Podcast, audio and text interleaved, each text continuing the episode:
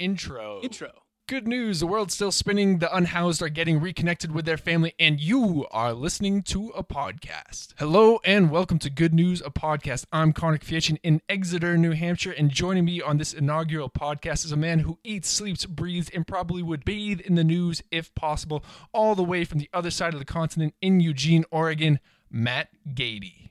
Hello. Let's tell the people what we're all about. Right, you are. Every week, we hope to give you what you need to know and maybe, just maybe, brighten your day. We call ourselves Good News. We're modest. We're not the best news, but we're good news. Our goal is to get you caught up on the week's news, take a look at the important issues, and dive deep. And hopefully leave you able to tell somebody that you uh, heard some good news today. Mm-hmm.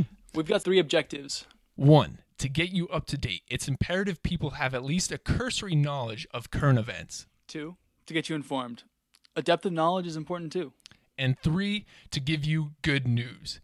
And good news isn't just positive stories. Though it's a focus. It's also good reporting, which is another form of good news. And for this first episode, we're going to keep the training wheels on to guide you through the show. And make sure we don't fall off the bike. All right, let's get started. The week in the news. The week in the news. The news. week, in, the news. Each episode, we'll be kicking it off with a week in the news. All the headlines we can fit into 60 seconds. Headlines don't tell you the whole story. We know context is important, so if you want to follow up on any story, you can always check it out on our website. This week in the news, pro golfer Branden Grace set a new record shooting 62. We found out Trump and Putin met more than once at the G20. The GOP health care plan is dead in the Senate, yet Congress will vote on a straight repeal this week. John McCain has been diagnosed with brain cancer. OJ got parole. Sean Spicer resigned. Related. Anthony Scaramucci was hired as communications director. Related. Sarah Huckabee Sanders gets the podium in the shakeup. President Trump says he has complete power to pardon. Salvador Dali's remains have been exhumed. Aircraft carrier USS Gerald Ford was commissioned. Six were killed in Jerusalem and the West Bank over metal detectors at a sacred mosque. Protests still rage in Venezuela during its worst ever economic crisis. Actor John Heard, the father in Home Alone, has died at 71. Congress has passed sanctions on Russia. The bill awaits the president's signature. The Minneapolis police chief was forced to resign after global outrage of the death of an Australian woman shot by police. Eight dead and 30 injured were found in a stifling tractor trailer in a Walmart parking lot in Texas. And according to Pew Research, global favorability of the U.S. has dropped to 15%. Good news. Good news! To assure you that the world isn't only fire, brimstone, ash, death, destruction, and doom and gloom, As often portrayed. we're going to give you the good news and then go in depth on our favorite story this week. The first story this week the UK had its first sign language poetry slam, and the BBC followed Honesty Willoughby as she composed and performed. She ended up getting third. The New York Times published an article highlighting Misclicks, a Twitch gaming channel founded by four women who are fighting against trolls, creating a more inclusive space in a sometimes toxic gaming environment rife with sexism, misogyny, and those who only hope to sow chaos in the comment section. Their goal is to make their channel inclusive for all. Fair warning, this story has a downturn, but we promise it's positive. Two new Harry Potter books are hitting the market in October. The downside, they are not new adventures of Harry and his friends Ron Weasley and Emma Watson. Yes, I know Emma Watson is actually Hermione, but Emma Watson's the epitome of good news to me. But rather, the books are to satisfy one's inner nerds. The books, titled Harry Potter A Journey Through the History of Magic and Harry Potter A History of Magic, will include behind the scenes content and the history of magic. You're a wizard, Connor. In other good news, an Indian musician played the guitar while doctors operated on his brain. The surgery was to fix involuntary muscle spasms in his hands called musician's dystonia. Mr. Prasad's doctor said to the BBC that live brain circuit surgery was an important milestone in India. The all girl robotics team from Afghanistan that was previously denied entry into the U.S. placed 114th out of 163 teams in the first international high school robotics competition. The United States placed 141st. A boy in New Mexico found a 1.2 million year old fossil while playing.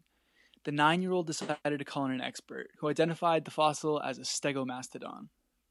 Main good news, story. news story. Now, here is a story that will warm your heart. It's been covered by the likes of NPR, the New York Times, and the San Francisco Chronicle.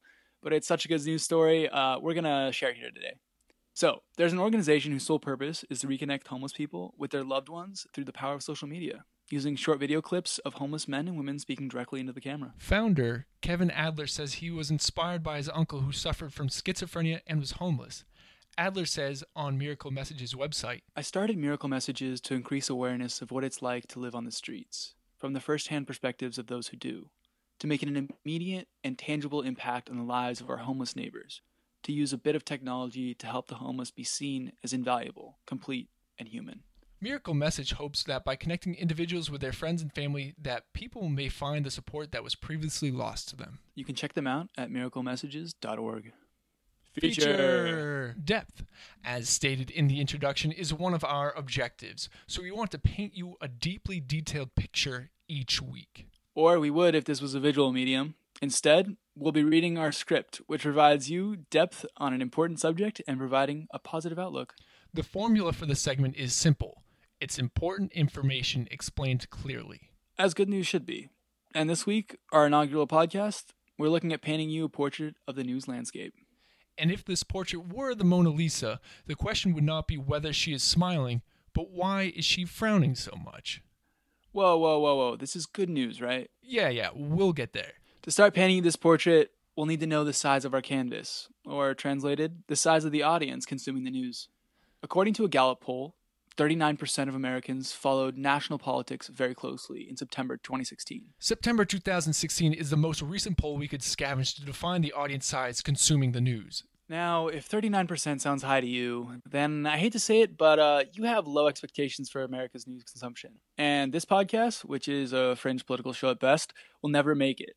But if it sounds low to you, then you'll be really depressed to learn that 39% of Americans following the news closely is a spike in the data. To further define the news landscape, Pew Research Center published a two decade long study which is self evidently titled Two Decades of American News Preferences. The study includes nearly 200,000 interviews with American adults. According to the results, the top five news categories, very closely followed by Americans from 1986 to 2006, were war and terrorism, bad weather, man made disasters, natural disasters, and of course, money. Similar to the Gallup poll, which showed 31% of Americans followed political news in a non presidential election year, the Pew study showed under 30% of Americans followed the news very closely. Despite this low following, 41% of Americans followed war and terrorism, 40% followed bad weather, 39% followed man made disasters, 39% followed natural disasters, and 35% followed money very closely. These five news categories garnered more very close attention than news as a whole. And out of these five categories, four war and terrorism, bad weather, man made disasters, and natural disasters are inherently negative. Money, the fifth category, can go either way. To further demonstrate the tendency to go negative, Outbrain.com, a content recommendation platform, who, according to their website, reaches 500 million people each month, says in their study that headlines with negative superlatives perform 30% better than headlines with no superlatives. Furthermore, headlines with negative superlatives performed 63% better than headlines with positive superlatives. So we find yet again negative categories of news such as war, terrorism, bad weather, etc. attract considerably more attention than news as a whole, and people are consciously clicking on negative headlines 63% more of the time than their positive counterparts. And understanding the revenue model of most news organizations makes this more problematic. Most news organizations earn their income from advertisers. The reasons why ratings are so important to Fox, CNN, and other TV news outlets is the same reason that print circulation and online traffic are so important to news institutions and businesses of the same ilk. The more people that see and hear your stuff, the more you can charge advertisers. But the question still comes up is there an issue of supply or demand? Is the news media providing more negative stories, or are consumers choosing to read more negative stories? This question was addressed by Marc Trussler and Stuart Soroka in a study that was released in 2014 titled Consumer Demand for Cynical and Negative News Frames. What they found is, regardless of the participants' news preferences designated in a prior survey, whether their preferences were positive or otherwise, people are more likely to choose negative news content. The fact of the matter is, more people are and have been choosing negative news content over positive news content, whether this be because of the negativity bias, which, by the way, is a psychological concept where things of more negative nature have a greater effect on one's psychological state, or other reasons, negative news is so much more pervasive. Regardless, there is a bright side. This is the positive part. If people want to hear good news, they have the power to choose good news. And that's if they want to hear good news. A podcast. So we'll do our part to bring it if you do yours to listen. And uh, that's our feature. Hard news. Hard Connor wants to be a comedian when he grows up. In hard news, rocks. Not just any rocks, basalt rocks. They are the most abundant rock on the planet, but more importantly, they are my favorite rock.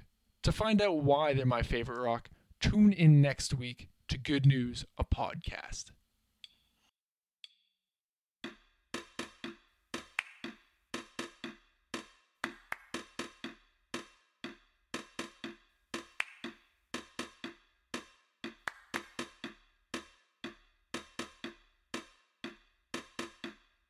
Good news. Good news!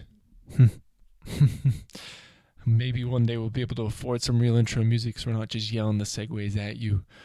Uh, I really want to thank you for listening. This is the inaugural podcast of Good News, a podcast with myself, Connor Kwiecien, and Matt Gatie. We really want to thank you for listening because we know this is just the beginning. It's not uh, a perfected product yet, but we're on the way. And as the feature explained, a lot of the news market is negative news. And as the week in the news shows you, a lot of the headlines each week coming at you are very negative. So we're doing our part to try and bring you positive news. And if that didn't come across clearly, please let us know at good news at goodnewsapodcast.com and go out and check our website because what we've done is taken all the information we've used and put the links so you can access them on goodnewsapodcast.com so you can fact check us. We want to make sure that we're not fake news uh, and that you believe what we're doing is credible. So we're going to keep pumping the good news at you. And I really want to thank you for listening because I know the people listening to this are the people because I sent it at you and so did Matt and you're listening to this because you support us and you believe in what we're doing. So thank you. We're going to get better. We're going to grow. We're going to keep bringing you good news. So keep on listening for next week. Thank you.